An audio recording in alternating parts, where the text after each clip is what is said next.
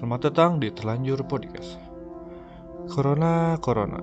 Beberapa bulan belakangan ini, virus yang berasal dari Wuhan, Cina ini menjadi malapetaka bagi seluruh dunia, termasuk di negara kita sendiri. Menurut organisasi WHO, virus ini sudah merenggut kurang lebih 200 ribu jiwa dan yang terinfeksi 3 juta orang di seluruh dunia.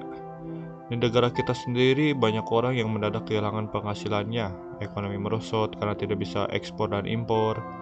Apalagi sekarang kita sedang melaksanakan ibadah puasa, di mana kebiasaan-kebiasaan yang biasanya ada di bulan puasa tidak bisa kita laksanakan.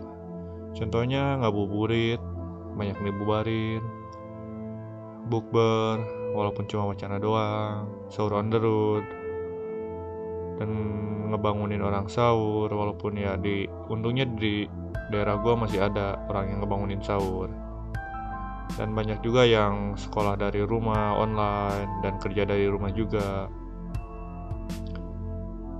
Tapi di balik kegalauan yang kita alami, coba kita ubah sudut pandang kita tentang pandemi ini.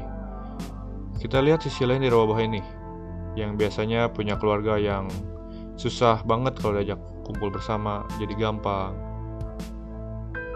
Dan juga gue beberapa kali lihat postingan-postingan baik di IG ataupun di mana itulah.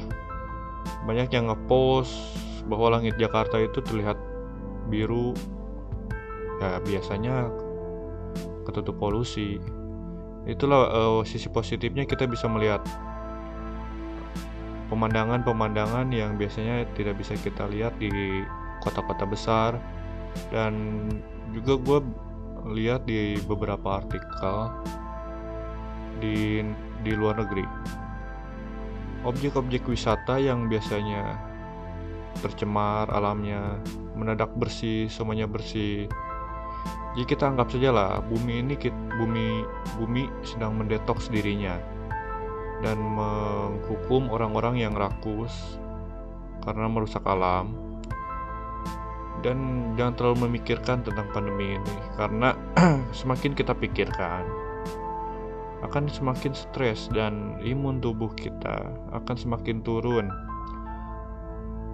Jadi mudah-mudahan wabah ini cepat berlalu dan kita dapat melaksanakan hari raya Idul Fitri dengan sukacita.